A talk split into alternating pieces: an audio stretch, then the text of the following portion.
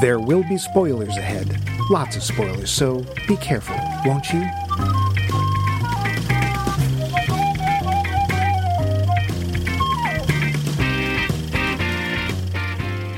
Okay, people, here's how it went down. Stop me if it gets too close to the bone, see? Yeah, you, Sven.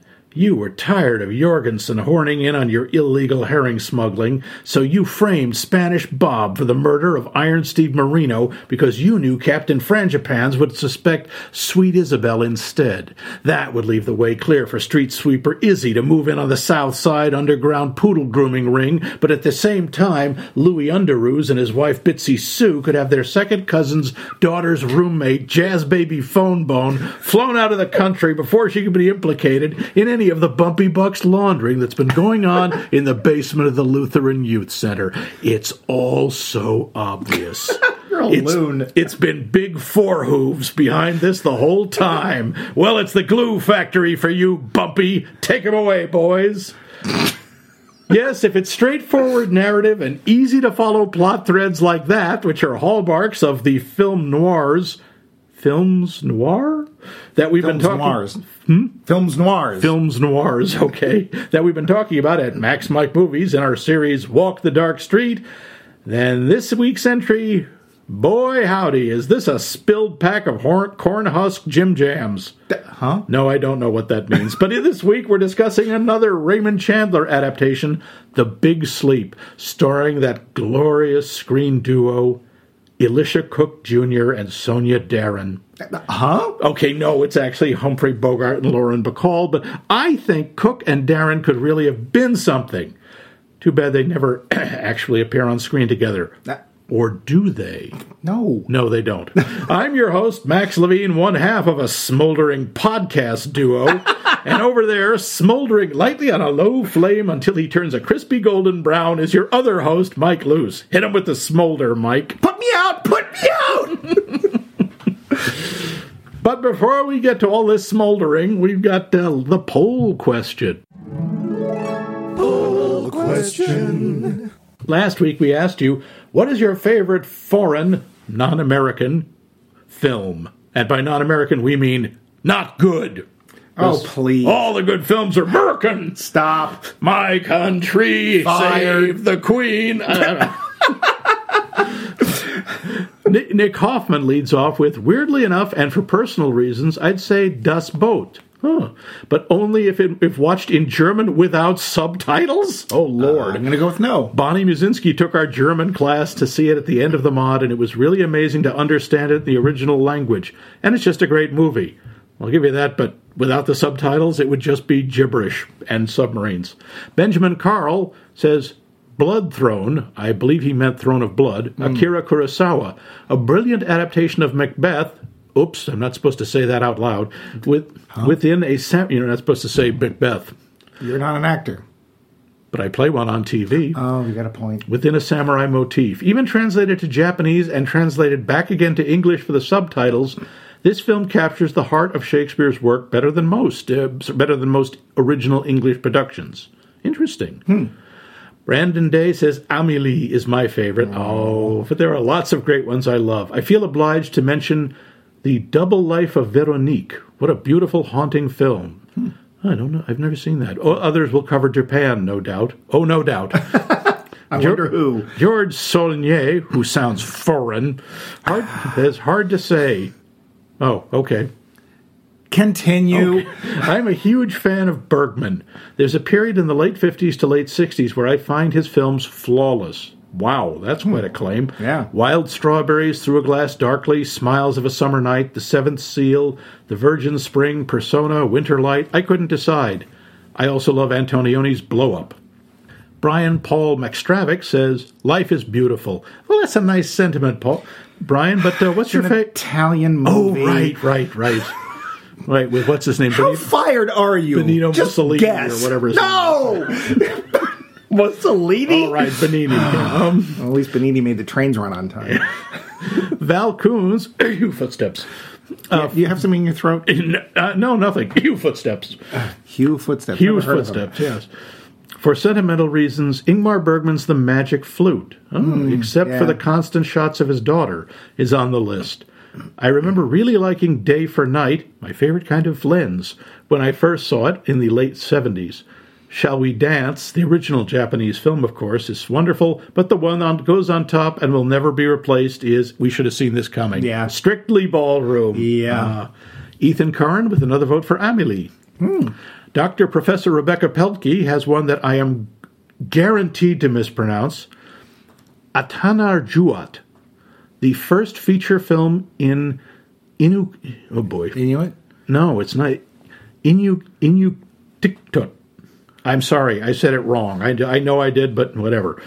It's the best, the closest I could get.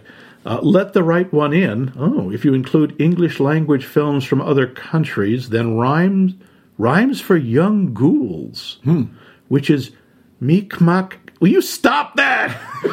Be- Becca, are you just trying to make, make my jaw dislodge?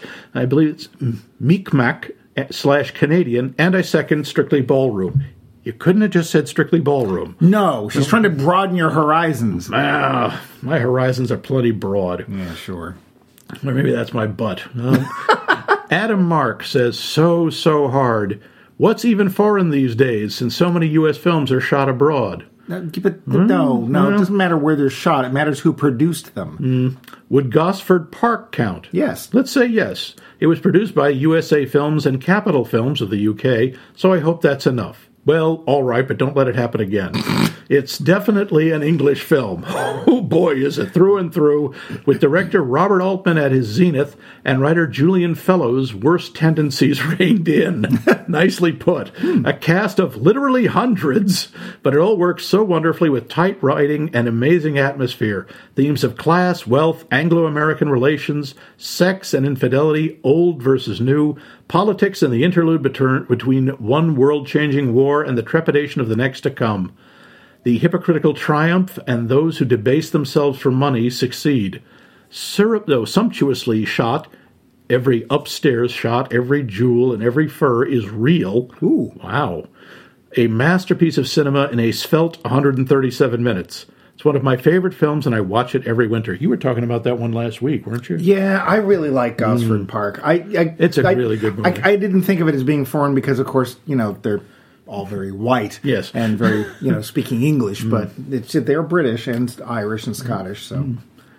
Jamie Kleinert says The Red Violin. Oh, yeah. Obviously, because it's about a musical instrument, but also the story is just haunting and engaging what every kid dreams of the backstory of their own instrument. It was the first movie I got carded for. It came out my sophomore year of college. I saw it at the Great Lakes Crossing AMC about six months after the complex op- opened when it was the top theater destination in our area. Hmm. Dave! reins himself in quite a bit. Okay, so if we narrow it down to favorite foreign movie in the last year, that's well done, Dave, because otherwise I, I don't know how you narrow it down. And foreign does not include Japan, Germany, or France. then I could then pick one. Well, that kind of eliminates a lot of them, but sure. To be honest, Germany and France fall out if we limit it to last year. Wow. I really felt like Kahani put me in the streets of Kolkata.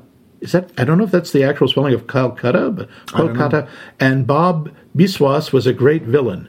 It was available on the airplane and had an IMDb rating of over eight, so I watched it with no expectations. Huh, we have to look into that one. it's a pretty expensive way to watch a movie, but Yeah. whatever. Man, hard to walk out if you don't like it. Ah! Bruce Herr Jr. says, I'm going to say La Vie en Rose. Oh, wow. Marion Cotillard as Edith Piaf was absolutely sublime, and she fully deserved that Best Actress Oscar. Geneva Brunetti says, Oh, best I can do is narrow it down. La Haine. Mm. I don't know that one. M. M, right. Cleo from 5 to 7. That's an interesting one. Rules of the Game. Ooh, grim. Breathless. Unironically, Sorry, Not Sorry. Life is Beautiful. And La Femme Nikita, the 1990 version. Hmm. Gee, not the American remake. Funny that. Dan Schaefer says, I'm recently on a Bollywood kick, and apparently he likes one called Rrrr. Fired. Yep, RRR. Wait, I'm the dumb one. What are you doing? I'm hosting this week. I get to be dumb. oh, Besides, how that works? it's a dramatic twist. No, it isn't. Yes, it is. Totally is. You're a dramatic twist. Well, anyway, Er is one of the most fun Bollywood R, R, movies R. ever. Over the top action, an amazing bromance, and of course, some excellent dance production numbers. This is true. There's another one I like called Happy New Year, which combines an Ocean's Eleven style heist with an international dance contest. Yeah, that's intriguing. The only problem with Bollywood movies is that they are all about three hours long. Wow. All of them? Oh dear. Then there's Bahubali 1 and 2, a full movie within a full movie spanning two separate films for a total of five and a half hours. Yikes! I have to go to the bathroom. Ah, you're not allowed. The first one begins the frame story and then does half the flashback. The second one finishes the flashback, then finishes the frame story. Wow. Man, that's ambitious. Yeah. Regan McStravick. Wait a minute. That's two McStravics in the same. Anyway. Ooh, so many to choose from. And We got another one for Double Life of Veronique, followed closely by the Blue, White, and Red trilogy. Mano of the Spring, Amelie, City of Lost Children, pro- most anything by Kurosawa. But the one I have watched the most is probably Cinema Paradiso. Oh, it's supposed to be terrific, and I have never seen it. You know, neither have I. and Yeah. Both of us had ample opportunity. We did. I, pe- to, I could go to the Harvard Square Theater. You worked there. Yeah. So yeah, could have seen it any time, never did. Derek Steele, it's PI, his real name. private investigator, says, No, he isn't. City of God, Brazilian gang film told through the eyes of a young photographer. Yeah, I've heard of that one. That sounds very hard to watch. Mm. Roland Hardy, Elevator to the Gallows. Oh. This is a great noir French film of the 50s with an equally great Miles Davis soundtrack. Oh. wow. Why aren't we watching that? I don't know. I think they may have to go on the list. It might. Agatha Gasparoni says, I haven't seen many, but I loved Parasite. Ooh. Yeah, again, not a fun one to watch, but good movie. Interesting. Mm-hmm. Keith Wright, hmm, where do I know him from? Possibly also Cue Footsteps. The host, Ri- Ringu, the Japanese, not the ring. Crouching Tiger, Hidden Dragon, Lamb, which I assume is a separate movie because I kind of would be into watching Crouching Tiger, Hidden Dragon, Lamb. that would be interesting. Some others. Princess Dragon Lamb. Some others whose titles I can't remember at present. I see. We're going to have to beat it out of you. No! Well, that's pretty. oh, Stop it! I'm in. I'm fired Fired. zone. Kate Warner says, hands down, the lives of others. Oh, I don't know that one. I have some weirdly ink- specific English favorites, but they just make me feel at home. Still, when I saw the lives lives of others in theaters, it left a mark and has been one of my favorite movies ever since. It's a beautifully human story. Hmm. Charles Forsythe says, "Gee, it's hard to pick which Uva Bowl movie is best." so that that is a hard choice. Uh, see, I go with peculiarities of the national hunt, which he then puts in Russian, which is "Osobinosti nationaloi okoti," I think. In this- Привет, до свидания, до здоровья. uh, perestroika. Uh, in this movie, a Finnish graduate student comes to Russia to study hunting traditions. He dreams of the regal outings of the czars, but ends up spending a long weekend mostly drinking vodka and getting into trouble. Hmm, I don't see the problem there. It makes for a smashing film. I think my favorite moment is when the drunken hunters are crouched behind a berm. I think that's an actual word. I don't know what it, I forget what it means. Waiting for game to wander by, and Bigfoot strolls casually through the background. No one notices. This cracks me up every time. Okay. And we haven't even seen it. Wow. And of course, our foreign correspondent from that foreign land most foreign of Canada, Vince, says, My favorite foreign film, I will mention Hollywood films are foreign films here, but I won't be a pedantic penguin wrangler. well done, Vince. Uh, is Herzog's Aguirre the Wrath of God? Oh, boy. Yeah, he's a big Herzog fan. Oh, wow. I refused to get a DVD player until it came out on DVD. I wanted it to be the first thing I saw on the player. Vince, do you need help? Do- Can we, can, is there someone we should call? He likes German films. I and he know, but likes- Herzog is so friggin' grim. Well, What about you, Mike? What's what's your favorite non-American film? it's a toughie. I mean, Yeah. I, there's there's ones that make it to these shores and are easier to see, like Crouching Tiger, Hidden Sure. Dragon, which is very good. And there's I actually saw the Red Violin in the theater because Hmm. right around the late '90s, early 2000s, you actually could see films like that even in regular you know, mall based theaters. I have a big soft spot for a lot of Jackie Chan films. Yeah. You know, I really Yep. like Police Story, and Absolutely. I really Armor like of God, uh, yeah. they're a lot of fun. I also really like Amelie. Amelie was really charming. I got to see that was same thing. I got to see that in a in regular mall theater, and it was very charming. It also is weird that we immediately went and bought the DVD and have never watched it again, which is I don't understand why. I really like a. I don't know if it's as popular as it was back when it came out, but I think it's an '80s uh, Hong Kong film called Chinese Ghost Story. Oh yeah, that's a cool one. It is a really fun film. They remade it, and that was unnecessary. but Doesn't it whatever. have like two or three sequels? I, I think it does. I think it does. But like, then I have to say, well, do I choose that over a Kurosawa film? Because Mm. as much as I love Seven Samurai, I was told pe- by people, no, no, watch your Jimbo. It's even better. It's and real- Dave was right. Yeah, So, I, yeah. Yeah. Mm. How about you, Max? yeah. I, I honestly, I can't pick. There are so many. I would go with eat with Yojimbo is certainly one. Mm-hmm. I just in terms of the number of times I've seen it. But there's a French film I really liked, even though it's depressing as hell, called Children of the Paradise, Mm-hmm. and that one really that hit me hard. Yeah. I mean, the original French Beauty and the Beast is an amazing film. Oh, the Cocteau one, yeah, and I actually saw Le Jeté, on which was based uh, Twelve Monkeys, Hmm. and that's actually a film told in slides, if you can believe that. There's only I've one heard of point- that. I've never seen that version. It's not Wow. Hmm. that long, but it's it's interesting. Um, I mean, I just get to see these things, and there because there's more work involved for us not being native language speakers or whatever the film was shot in. Yeah. It's harder, and I don't think we go back to them as often, but they're no less powerful in their way. So yeah, it's a tough call. Hmm. is. And then of course you have to include all of the Gamera films, Sure, because- and Godzilla. and Yep. Godzilla, and all the All the knockoffs. kaiju movies. Come on, who are we kidding? We love them. So Yes. yeah, tough question. Very tough. But th- those were some amazing answers, and they ranged a lot more, more widely than I was expecting. Uh, not only did they range more widely, but people were very passionate about the, which was actually and gave really, really, good explanations of what it was about the movies that yeah, they like liked. and Bigfoot showing up. now, yeah, now th- there's like a whole bunch of these I want to see now. Yeah. So yeah, thanks for those answers. Not only for answering our question, but giving us stuff to look at. Yeah. So And your your prize this week for answering this question is another question. Yay! wow. When you watch a mystery or thriller, do you try to figure out who done it in advance or do you just let the story carry you along? Yeah, there's certain people out there that I know how they're going to answer. Yeah. but uh, you well at the end of the episode we will reveal the mystery of how to answer that question. Yeah, some mystery. You- yeah, big mystery. But now the facts. Budget. Uh, by the way, this is still the long goodbye. Uh, No, it's the big sleep. nope, nope, it's long goodbye. Fired. how many times can I fire you? Let's find out, shall we? Let's go for the record. Yes, the big sleep. This budget was 1.6 million.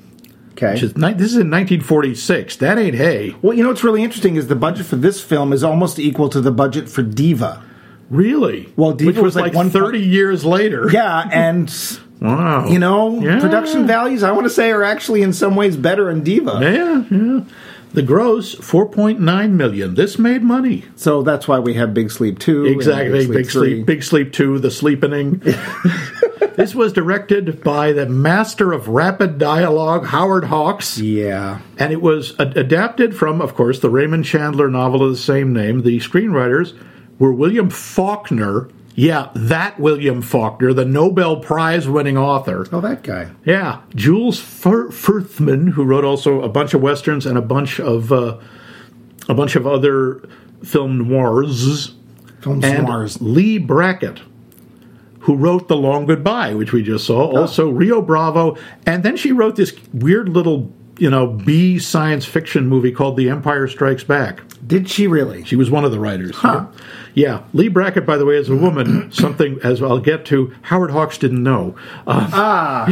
this was this was the film that established the long relationship between Howard Hawks and Lee Brackett until his death in 1977. Initially, he assumed she was a man. Hawks hired her after reading a story she wrote entitled "No Good for a Corpse." when she was hired, she had uh, only finished half of one other story. That was the for only story she had completed. She'd only written half of this other story called Lorelei of the Red Mist, and a buddy of hers finished it for her. Uh, he was this hack named Ray Bradbury. Nope, never heard of him. Yeah.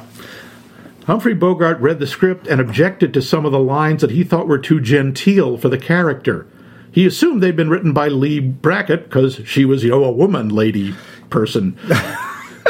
Brilliant explanation. When he went to request, sorry, request rewrites from her, she told him they were William Faulkner's lines, and then she proceeded to make the dialogue even more hard-boiled and tough. As a result, he nicknamed her Butch. Okay. Little story. This is apparently true. William Faulkner he wrote a bu- he wrote a bunch of screenplays in his early days. He lived in Hollywood. He didn't like it. We'll get to that. He read The Big Sleep as he was trying to adapt it. The Big Sleep begins with the mention of a disappearance of a guy named Sean Regan, who, spoiler, we find out is dead. Apparently, we don't see him. No. We never see his body, but he's dead. Faulkner finished the book and sat there writing, trying to write the treatment, and went, "Wait a minute, I can't, I can't figure out. I don't remember who killed Sean Regan. This is a pretty big plot point." So he read the book again, and he still couldn't figure it out. He read it a third time. All this in one weekend. He couldn't figure out. He was so humiliated. He called Raymond Chandler. Said, "Mr. Mr. Chandler, this is exactly how William Faulkner sounded. Yeah. despite the fact he was from the south. Excuse me, Mr. Chandler." Maybe he should talk to his manager. M- Mr. Chandler, I say, Mr. Chandler, uh, I've read this book three times. I cannot figure out who killed Sean Regan. I'm so sorry. Can, can you just tell me? And Faulkner's like, oh. No, no, Re- Chandler. Chandler, excuse me.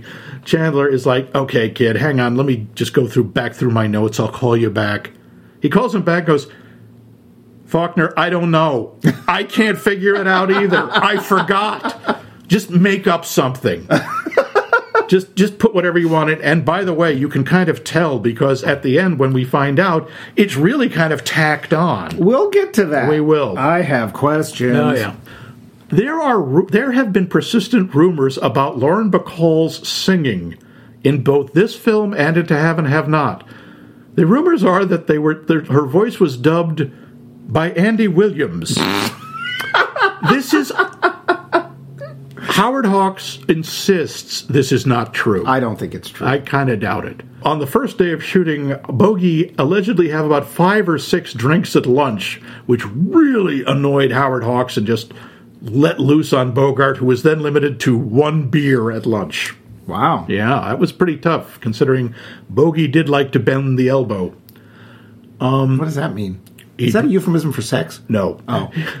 Due to Humphrey Bogart's affair with co star Lauren Bacall. What? Yeah, yeah, I know. He was married at the time. His marital problems escalated during filming, and Really? his drinking often resulted in his being unable to work.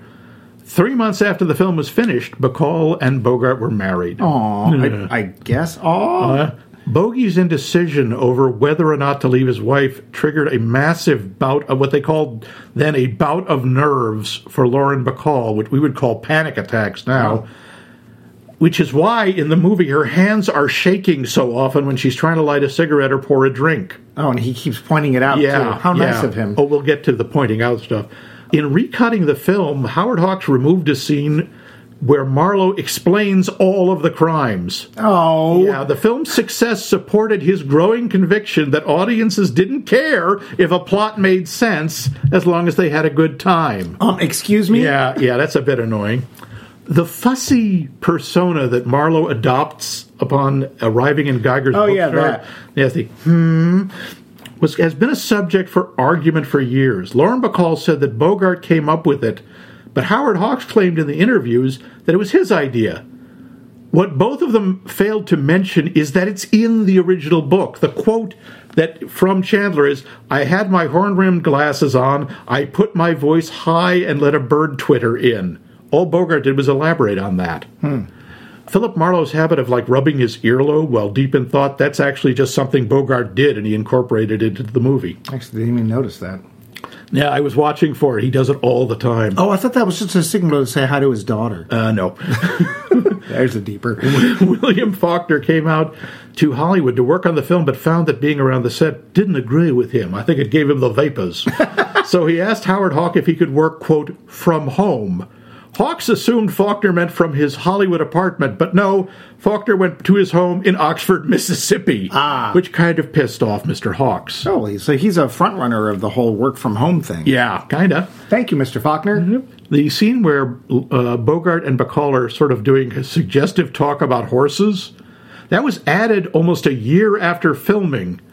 The rest of the filming was complete in an attempt to inject the film with a little more of the risque innuendos that uh, made To Have and Have Not so popular. I see. Bogart had to wear platform shoes, by the way, to appear taller than his two leading ladies, Lauren Bacall and Martha Vickers. Oops. This may be, speaking of pointing things out, this may be the reason both women taunt him about his lack of height. uh, there are a whole bunch of ways in this movie where they try to hide that Bogey was 5'8 and Bacall is like 5'9. You know, you notice first of all, all the women wear flats, which is unusual at this time. And whenever Bacall is in the car with him, you notice she's slouched way down in the passenger seat. I remember when I first time I saw that, thinking that looks really uncomfortable. Why is she doing that? It's only an inch. Yeah, I know it's not even that But, big a deal. I mean, to be fair, five eight is pretty damn short. I mean, you know, you have to agree. Oh, Your death will not be pleasant. I'll Um, just slouch yes. here on the couch. Uh, Mar- Mars's henchman. It's very hard for me to remember Eddie Mars because I keep wanting to call him Kenneth Mars. Oh, yeah. yeah. His henchmen are named, if you noticed, Sidney and Pete, Okay. which is a tribute intentional to Sidney Greenstreet and Peter Lorre. oh, Also, like to point out a little, uh, in addition to the height difference, Bogey uh, Humphrey Bogart was 47 when this movie is made, despite the fact Philip Marlowe is supposed to be 38. yeah. Lauren Bacall is 22. Oops. Yeah. That's right. She'd get older. Yeah, oh, yeah. yeah. Well, that's there's a lot of other stuff. I bet. but uh, I think Oh, that, I am dying for the next part. so, Max, do put all of this in perspective and make a nice, clear synopsis, won't you? oh boy. Look, if it was too much for William Faulkner, I don't know what you expect from me. Everything. So, Private Dick, Philip Marlowe, played by Bogey, is hired by General Sternwood because one of his daughters, the hot and crazy Carmen, is being blackmailed for something, and also the General's chum and former driver Sean Regan is missing, but that's not important. Or is it? The General's other daughter, Vivian, played by the very hamina hamina hamina Lauren Bacall, wants to know why her father hired Marlowe because apparently asking dad is out of the question because of stuff and reasons. our two favorite things. Uh, Vivian is also a gambler who is mixed up with a gangster named Kenneth, sorry, Eddie Mars, no relation to Bruno, whose wife may or may not have run off with Sean Regan. And maybe Mars is blackmailing Carmen. Or maybe it's this bookseller named Geiger, no relation to HR. You can't trust those booksellers. Whoops, no, now he's dead. So wait, it's a guy named Joe Brody. Whoops, nope, now Joe's dead. So maybe it's someone else. And what about Agnes? And a little guy named Jonesy. And now there's an old garage involved and pictures of Carmen, which are apparently bad.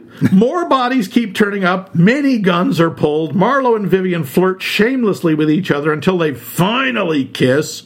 Marlowe dumps a lot of exposition at random times. Eddie Mars gets what's coming to him. Carmen's going away to a nut house, and Marlowe and Vivian end up together, probably. There. Where's my Nobel Prize? The film. I'm going to give you a no prize. That's what I'm going to give you. yeah, no, I don't Mary, blame you. Marsh, That- Mary Marvel Marching Society? Yes, that's exactly. Oh, what- boy, trying to describe the plot of this movie, I think I sprained something in my frontal lobes. Yeah, I, I don't blame you. So um, you had to do this one. Well, usual question: Do you remember the first time you saw this?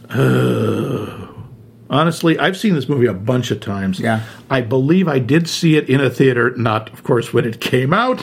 Really? That, that would require a time machine. and, well, admittedly, that'd be a good re- way to use it. Sure. Uh, I, see it movie. wasn't at the Harvard Square. It was at, I think it was in this little theater in Maine. Oh, Yeah. oh, like up in Bar Harbor. Yeah. Yeah. Okay. I think that's where I, I know first just saw the it. plays. And what about you? I saw it last year. Th- For the first time, I just was in a Oh, wow. Oh, kick. I think it actually might have been when I had COVID. I got into it. Uh, okay. I want to watch some noir films, and I had never seen it. There's actually a bunch of bogey uh, films I had not seen, and I was like, "What the heck?" And so I watched The Big Sleep, and I. It's not a film to watch when you're not, shall we say, fully men- mentally competent. Yeah. because I you will you will lose track of everything. it really was a case of oh that's kind of neat and i then probably took a nap Mm-hmm. i might have taken a nap in the middle but then i watched it for this show and of course now it all makes perfect yeah I do like the opening stuff. We're going to talk. you about mean the cat. smoking because it starts Ah, right up with it's all- smoking As always, the answer is tobacco. Yeah. But we do want to talk somewhat about the cast. I'd like to start actually with G- General Sternwood, who's played by a guy named Charles Waldron. I really like that character. he He's- terrific? He's really interesting because he's this great mix of I was a horrible person and I admit I was a horrible person. He's and- absolutely upfront. He, Yeah. he has no illusions about who he is or what his family is like. He's a fascinating character. The actor Charles Waldron, Waldron this was his last film. Oh. And he died before it was released. Oh. He never got to see it. I was sorry we didn't get more of him. All I see why because Mm. Yeah, he's- maybe he did it. I don't know. It is too bad. He's in one scene and he's one of the most interesting characters. Yeah. So he's a lot of fun. Yeah. Carmen, the, the, the crazy little sister. Yeah. Martha Vickers. She actually, there was apparently a lot more footage of hers. Okay. But Hawks thought she, oh no, Chandler, excuse me, Raymond Chandler saw it and said, she's kind of overshadowing Lauren Bacall with just the pure sexuality. I mean, there's nothing subtle about her. She No. throws herself at Bogey more than once. As yeah. he puts it, she tried to sit on my lap while I was standing up. Yeah, I think she does a great job. I don't like the character much. no, no, but she's she does a terrific job. She does a terrific job. And you, of course, recognize Jonesy. Elisha Cook Jr.? Yeah. Well, sure, he's Wilmer. As soon as he shows up, I'm like, no, keep away from Wilmer. Uh, no, he's Samuel T. Cogley from uh, an episode of Star Trek. Yep, yep. And, Ah. and and the creepy caretaker from House on Haunted Hill. I think he also rep- reprised his role, sort of, Mm-hmm. from Maltese Falcon in an episode of The Odd Couple. He played the heel, who Oh, was a okay. hitman from Chicago who killed people with his shoe. In The Odd Couple? In The Odd Couple, that, That's kind of dark, but yeah. I think he turned out to be a cop undercover, but whatever. I like also the way the general describes the two char- his daughters. You know, Carmen is a, still a little child who likes to pull the wings off of flies. Yeah, Yikes. yeah.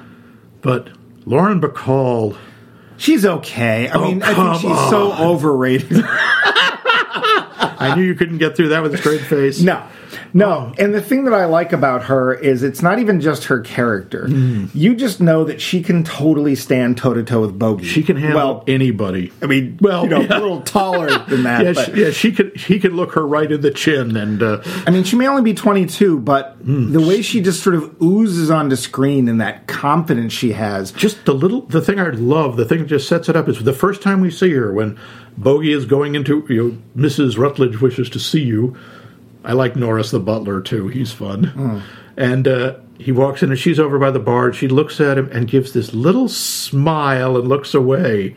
And it's like, Well- okay, I'm in love with you. Well, and part of it, you have to wonder is it because of what they were doing behind the scenes or Maybe. what? It's I hard don't to know. tell. Yeah. But I have no problem like believing that she can do whatever she needs to do. Yeah. You also have to sit there and wonder. They don't talk about much about her husband who's no longer around, but it's like is there supposed to be any question there?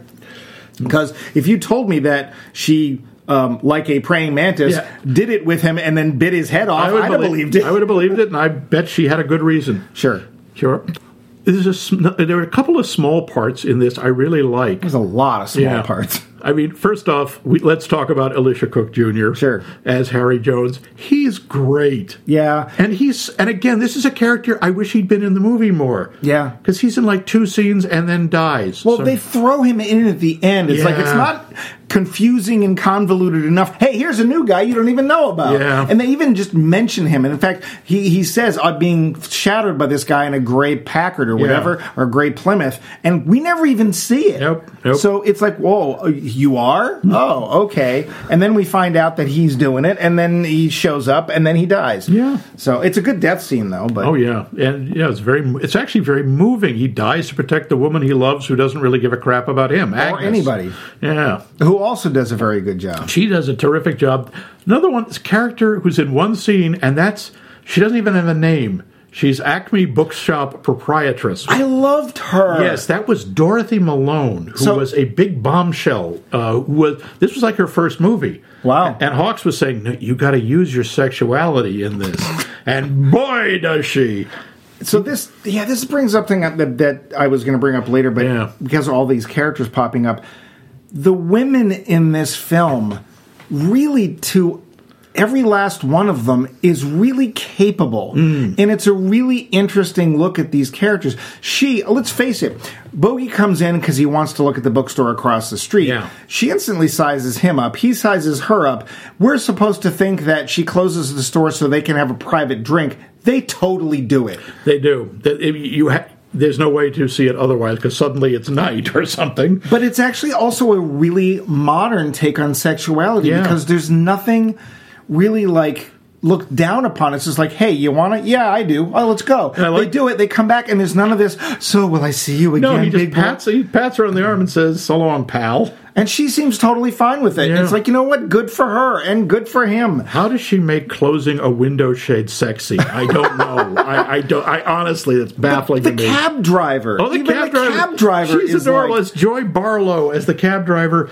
By the way, there, this was uh, not necessarily in the script, but Hawks basically decided, and this is kind of, I think, his fantasy, that every woman in the movie would find Marlowe irresistible. well, they do. They do. They're, all of them are throwing themselves at him. Part of me is like, really? I mean, okay, let's face it, it's Bogey. He has charisma. Yeah. But there is a line in there where somebody says, um, I actually, I think it's Carmen who says, Is he as cute as you are? And he is. responds, Nobody is. it's a great line. Have you seen Humphrey Bogart up close? Because it's, it's the magnetism, it's not cute. I also I liked her line that, again the bookstore be bookstore proprietress who by the way I read the book. Mm-hmm. She's referred to simply as the Jewess.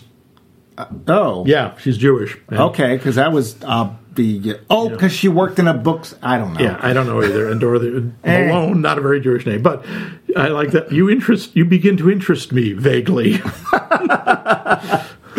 Yeah, she. I, Hmm. the women in this film really, even Agnes. I mean, Agnes knows She's a what Mm-hmm. hard she luck wants. case. She knows what she wants. She's you know bitter, cynical. Even Mrs. Eddie Mars, who does not have a name in this movie except the character's name is apparently Mona. Sure. We don't know that. No. The only way I knew it is from the credits.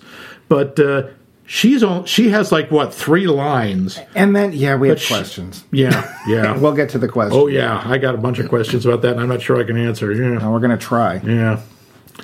I, you know, Eddie Mars is fine. He is. He's a good solid. Uh, John I mean, Ridgely, he's fine. Yeah. Um, who else do we have? Anybody else in there really? Well, there's Any- Regis Toomey as Bernie. You know the uh, the inspector. You know, I really liked the relationship between Marlo That and I lo- Bernie because it's Yeah. like it wasn't the typical like it was not Maltese Falcon where it's Yep. like we know each other, we respect each other, but we're going to treat each other like crap if the job calls for it. it often happens in a lot of these film noirs, films noirs, films noirs. films noirs. We've decided. Uh, you, yeah, we that there's always there's kind of an antagonistic relationship between the, the private detective and the police, Yeah. as there often is, because the pri- the existence of private detectives are pe- is basically an assumption that the police can't do the job. well, except that it was pointed out at, at one scene that he actually has a deputy's badge. Yeah, so, he works he's- very close. He works with them. Yeah, I I, I different really take. like. Yeah, it's, there's not much of the relationship, and if you're wearing headphones when you listen to the film, then you can hear some of the dialogue on the phone, and you hear obviously you always hear Bogey's half of it, but there is actually dialogue going on. You can hear from other people he's talking to, and it's just obvious. It's like, hey, if I got a bone, I'll throw it to you. Mm-hmm. Okay, no problem, and he does, except for the initial thing. He tries to sort of sweep that under the rug, Yeah. but to be fair what seems really obvious oh carmen must have killed geiger becomes very not clear and then Yeah. later geiger disappears and then is brought back and put in bed and fully clothed We don't know by whom or how or why. no Yeah. so who knows And then there's like the thugs.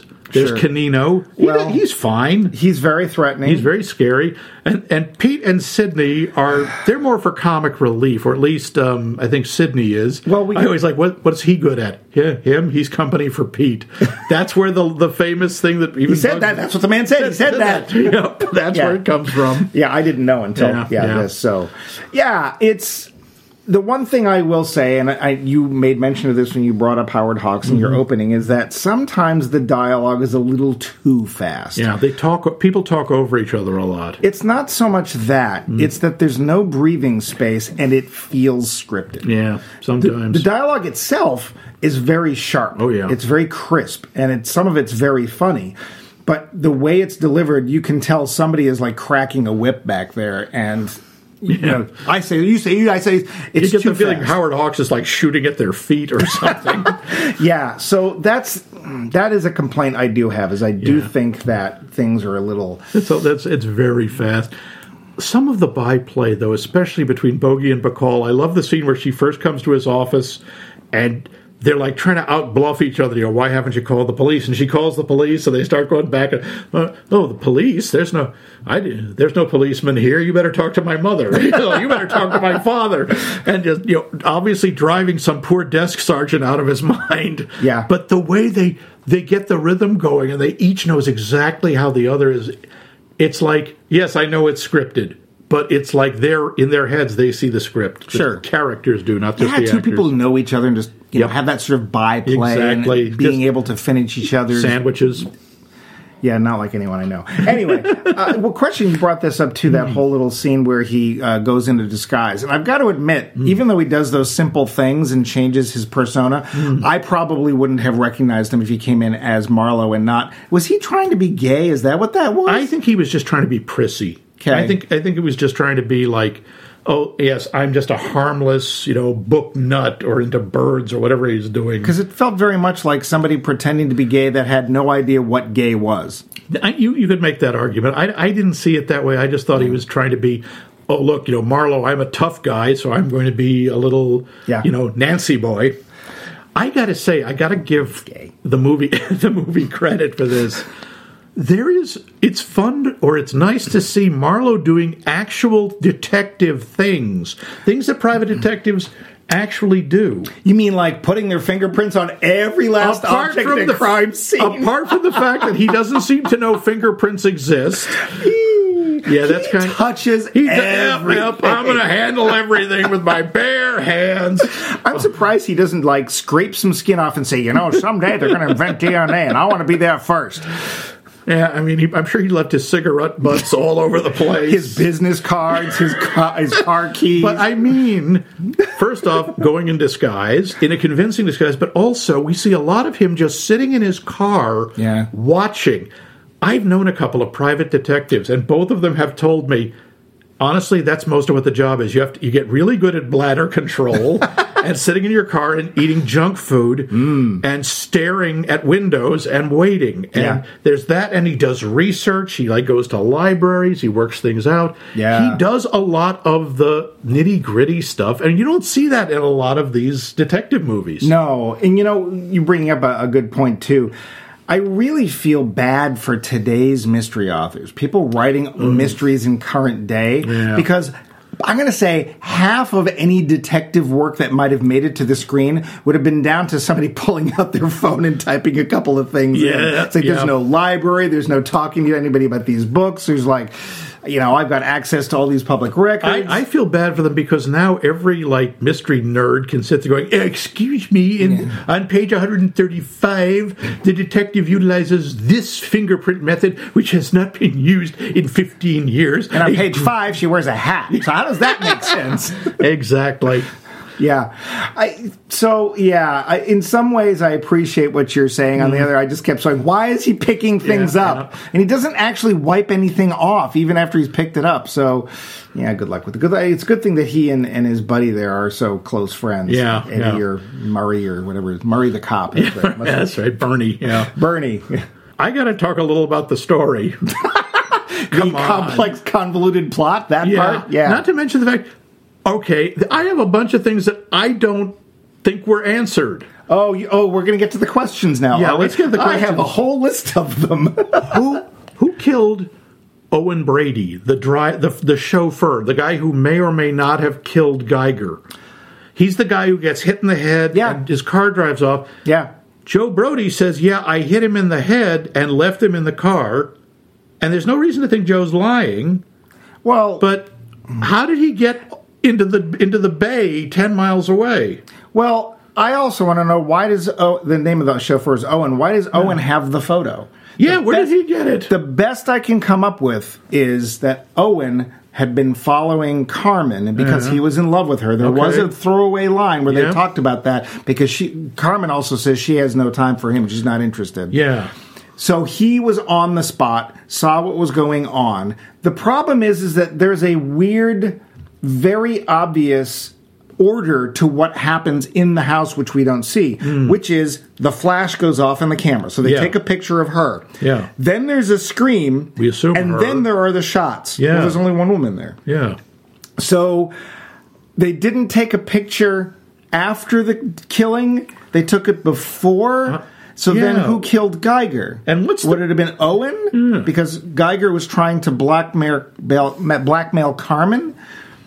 Um I guess if Owen had the photo, it was to save Carmen, although why he didn't take her with him, I don't know, because there would have been no reason to leave her there. I I don't know. And I think we see two people leave the house, don't we? We see more than two because we see two cars go away. so who Yeah, are who's- they? I yeah.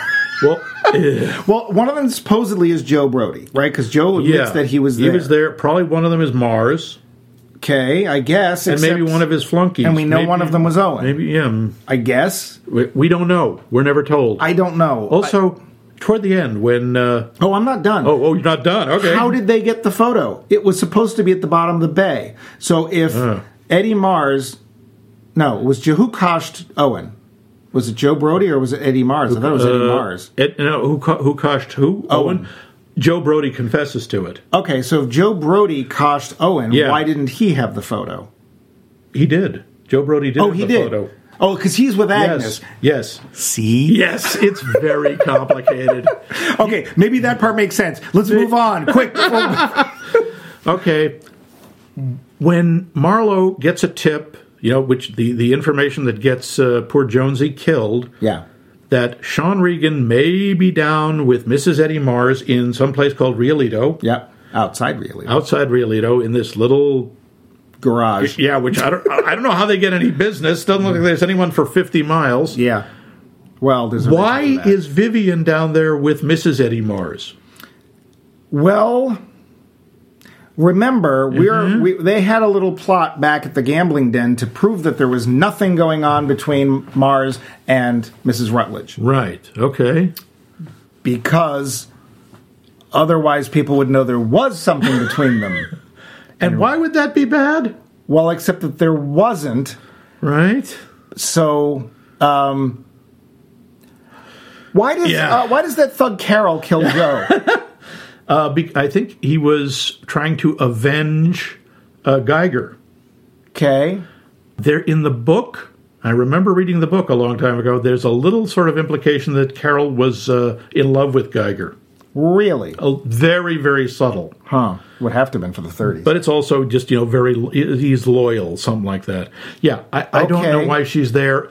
No, Carol's a guy. Mrs. Mars disappears im- almost immediately after about three lines. Yeah, and they leave her there. Yeah. they don't take her with them for reasons. And here's the other thing: was Mrs. Mars off with Sean Regan? Or we don't not? know.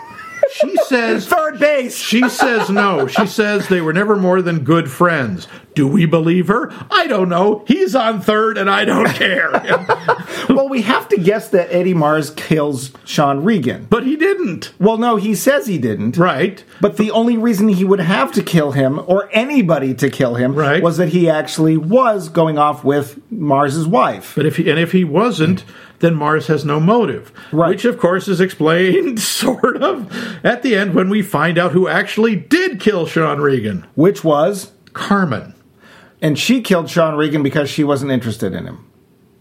that was a question. That was not a statement of fact. Uh, Yeah, I don't. I, I, I don't know. I think she was. She killed him because plot I, or crazy or uh, she got confused. She didn't know how guns work. I don't. It, we don't know. And also, what gets me is Marlowe is just guessing at this point. He has zero evidence for any of that. Well, and the other problem is that Joe Brody has no motive to kill Geiger, but Owen does.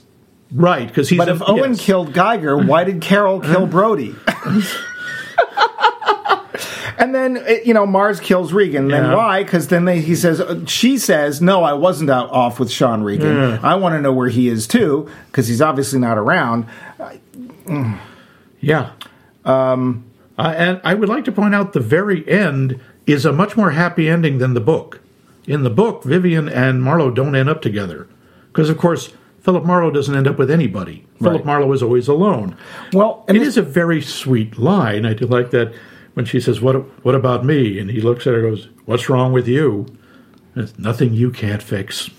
Well, and then at some point he says the amazingly romantic and deeply felt line, I guess I'm in love with you. Yeah, yeah, man. Can, that that is like the most Minnesotan line in the movie. Is it funny or are you mad? uh, I, I, so I have a question about those two. Do we buy the relationship between Marlowe and Rutledge? Yeah, I think so. Really? Well, I'm sorry, it's really hard to separate it from Bogey and Bacall, who Right. have such amazing chemistry. I don't know because I think that with all the byplay Yeah. and stuff, we never get to see the real either of them. that's tr- they're always hiding something. One is hiding something from the other. We they don't really. I mean, Of I, course, she does save his life. Okay, I th- honestly think that we know more about Marlowe than we do about Mrs. Rutledge, and that's not saying much. It ain't. Except that he lies about his age and his height. 38? Really? Come on, man. okay. Well, to be fair, Humphrey Bogart has looked like he was 50 since he was 20. Yeah, but Very craggy. I don't fellow. think any of us was buying that one. No, Just I don't saying. think so. But he brings up a really interesting point too. What point? how come Eddie didn't recognize Carmen? If, Yeah. she, if he's convinced that she killed Regan, no one answers that. I love it because the whole cast for one second looks like, oh. Oh, that's a good point. damn Ah.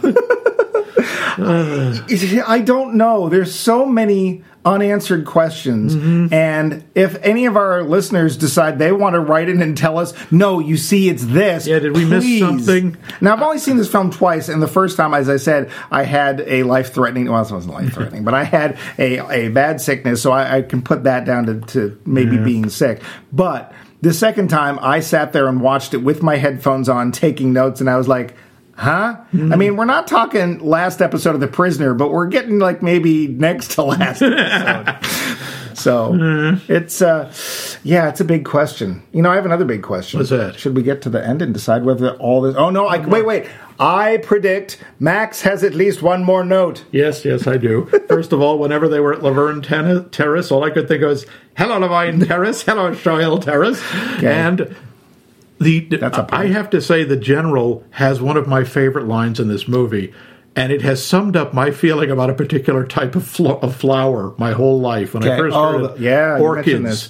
You know, when, when he asks Marlowe, when he's visiting him in the hothouse, you know, as he says, I seem to survive mostly on heat, like a newborn spider. And as he, he says, Do you like orchids? And Marlowe very honestly says, Not particularly. And he goes, Neither do I. Nasty things. Their flesh is too much like the flesh of men. And I remember thinking, That's it. I've touched an orchid and they feel creepy. They feel like meat. I'm sorry, what's wrong with the flesh of men? Not enough flour. oh, Gross. is that But, uh, like deflower? Yeah. but uh, yeah, I think we can uh, move on to the wrap up. The finish. So Max, Yes. Don't pretend that you're giving it to me. I win every week. You know why? Because cheat. I edit the show. So Max, Yes? Uh, we had a lot of questions at the lot end. The of plot questions. does not make a lot of sense. No. Uh, I will say it does have a lot of noir elements Very to it. It's got noir-y. Bogia, it's got Bacall, it's Yep. black and white, blah blah blah. Uh, it has a really impressive set. That Geiger, Yeah. that is a set. That house with the Yeah. that's, that's a set. Very That's impressive great. stuff. But does it hold up? It's an eighty-year-old film, but does Mm-hmm. it hold up? For me, yes. I really like this movie. I know it leaves. There are holes you could drive a Packard through. a gray package. Gray Packard, yes. You could drive a, a, a- an entire an entire convoy of trucks through some of the plot holes. I get that. I just really like it. I love the dialogue is so sharp. I love the way it looks. This is like classic night and shadow, light and shadow, and rain. and lots of rain. There has to be rain. If classic film noir, Bogey and Bacall. I don't care if the characters don't make sense; they work so well. well, and they proved that one, didn't they? They did indeed. She was with him until he died. You know, he formed the original Rat Pack. How? He tended to go out drinking a great deal with a lot of people, including eventually a, ver- a fairly young Frank Sinatra. One night they came back looking absolutely dr- horrible, from dr- you know hadn't slept, hadn't changed their clothes, and Lauren Bacall allegedly looked at him and said, "You look like some kind of damn rat pack." Oh, And supposedly that is where the name came from. huh? And Sinatra took it over later. Yeah. But uh, yeah, I like this movie. Again, the pacing is so good. The, uh, I like Howard Hawks' dialogue. I just really, I, I know it's a pain in the neck, and you really want to. You were like, give me a minute. Hang on. I le- you left me behind a couple of pages ago. and uh, I, I love all the little characters. Every character in there is interesting. And pretty much everyone you meet in this movie, I want to know more about. Even the butler Norris, that line when he's walking out, he's had a fight with uh, uh, Lauren Bacall, and Bogey turns to him and says, "Ah, Norris, you, you were mistaken. Mrs. Rutledge didn't want to see me." And he goes, "Yes, sir. I make many mistakes." it's like, yeah, I know. it- The two know exactly what they're saying to each other. Everybody did. Sorry. That's What about what about you? Does it hold up for you? You this is only the second time you've seen it. It is only for, for one and a half. to be fair, because you know, the first time fever you've seen dreams. it when you're fully compass mentis, Yeah. or as much as you ever are. fired. well, so we have the weird choice of direction with the dialogue being too fast. Mm. We have the many plot elements that no one can answer, not even the author of the original book on which this film is based. we have just some convoluted other plot lines and stuff that don't come together. And I just I have to say that somehow it works. And I don't know why. Well, of course I do. We Yeah. have these bigger than life personalities, and Yeah. we want to see Bogey succeed. We want Yep. you know whether he's playing Sam Spade or Philip Marlowe or whoever. It's I mean, it's, it's the same character. Yeah, it yeah, really is. pretty much. And we love Lauren Bacall because she feels like she drinks, fights, smokes, and does everything else as hard as the guys, Yep. and yet is not a guy. No, she's not masculine. She's not. It's like uh, if you put her and Katherine Hepburn in a s- steel cage, I do not know who would win. I th- I think the entire gravity well of the Earth would collapse. Yeah. Man, we, we must make sure. We, I'm glad that never happened. I don't think we would have survived. So, e, I, yeah, I don't know why it works. There are so many reasons it shouldn't. And it's still, I find it very enjoyable. Mm-hmm. Yeah. It is very much noir. It's a little bit more lighthearted in places than noir. It's, I- again, there's some s- suggestions of all sorts of sex that's probably going on, even though it's in a bookstore. Like, you can't do that. In the book, by the way, Carmen is described quite bluntly as a nymphomaniac. which Yeah. I don't think it's much of a stretch in the No.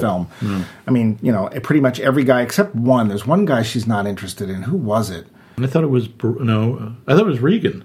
No, No, because we don't see him. Yeah, There's I one can't guy remember. she's just like, eh, I'm not interested in him. Might have been Mars. Oh, I think it was it. I I think it was Eddie Mars, yeah. The eyes So- of Eddie Mars. No. Seven fi- times I've fired you this episode. Where's that pony? so yeah, I think it holds up, and I think if you like classic film noir, if you like Bo- Bogey and Bacall, I, you know, I, you can't do. Mm. If a you lot. like movies, I'm sorry. if you like movies, you'll like this movie. I, yeah, I, yeah, I could see if people n- are not interested, that's fine. But I think for what it is, it it shouldn't work. It really shouldn't, but it does. But you know what else really works well? Nice segue there. What works well? Tell me. Our poll What question. does? My goodness, it If I don't does. do it, you won't. Yeah, that's true. But next for uh, next week, we would like you to ponder. When you watch a mystery or a thriller, do you prefer to try to figure out who done it in advance, or do you just like to let the story carry you along? And you can answer that by emailing us at us at maxmikemovies.com for extra bumpy bucks and plot holes. or you can go to our website, maxmikemovies.com, and leave us a comment. You know, tell us about that you like the series, you have suggestions for other series, are we absolutely wrong about something, or you can praise us deeply and richly and tell us how handsome and clever we all are, except for Mike. And, Hey! Eight times. and you can find us on the Facebook. Just say Facebook. No, that was the original name. Nine times. And leave us a comment because we always post the poll question there.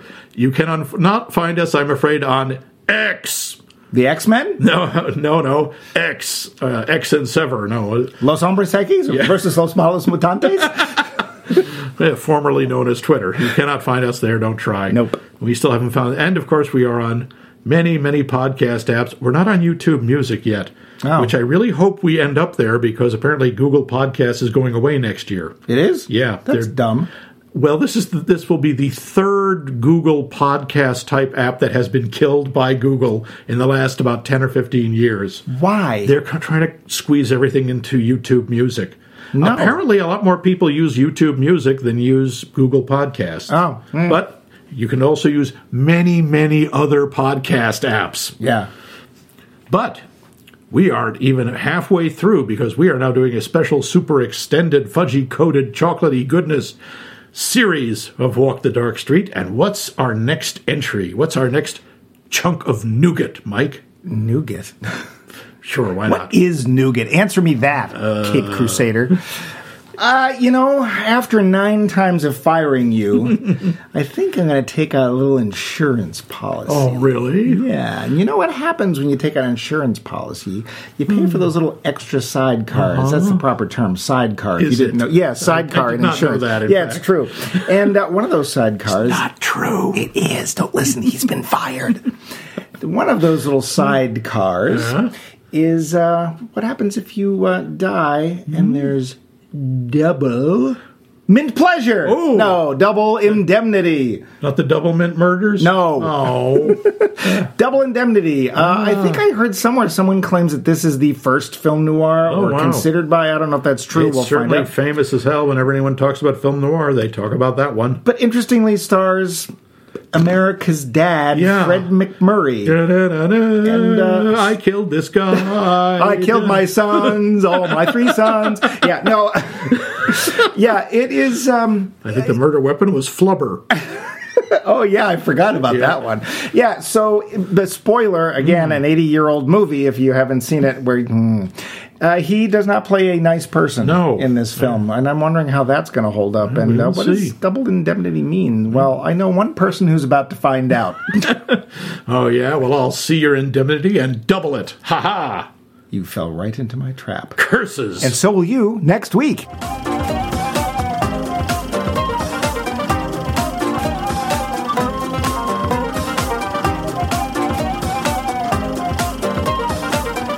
this has been a co-production of The Voice of Max and The Movie Wrench.